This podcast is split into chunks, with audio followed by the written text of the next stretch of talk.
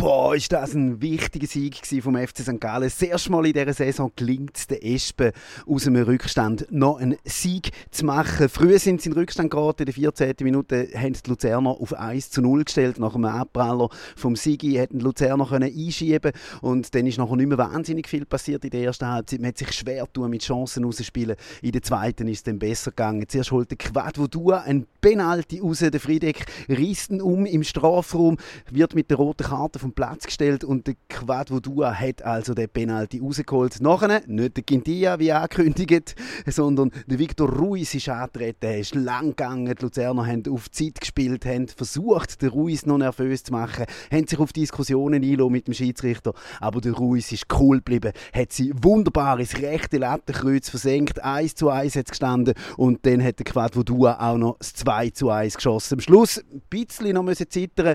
Der Elion vergibt noch siegsicher und der 3 zu 1. Eh, völlig egal. Nach 94 Minuten pfeift der Schiedsrichter ab und St. Gallen gewinnt das Spiel mit 2 zu 1. Ganz ein wichtiger Sieg, ein mental wichtiger Sieg. Man hat sich zurückgekämpft in die Partie, man hat zuerst gelitten, dann gekämpft und am Schluss gewonnen. Großartig. Vielleicht so etwas wie ein Schlüsselmoment in dieser Saison.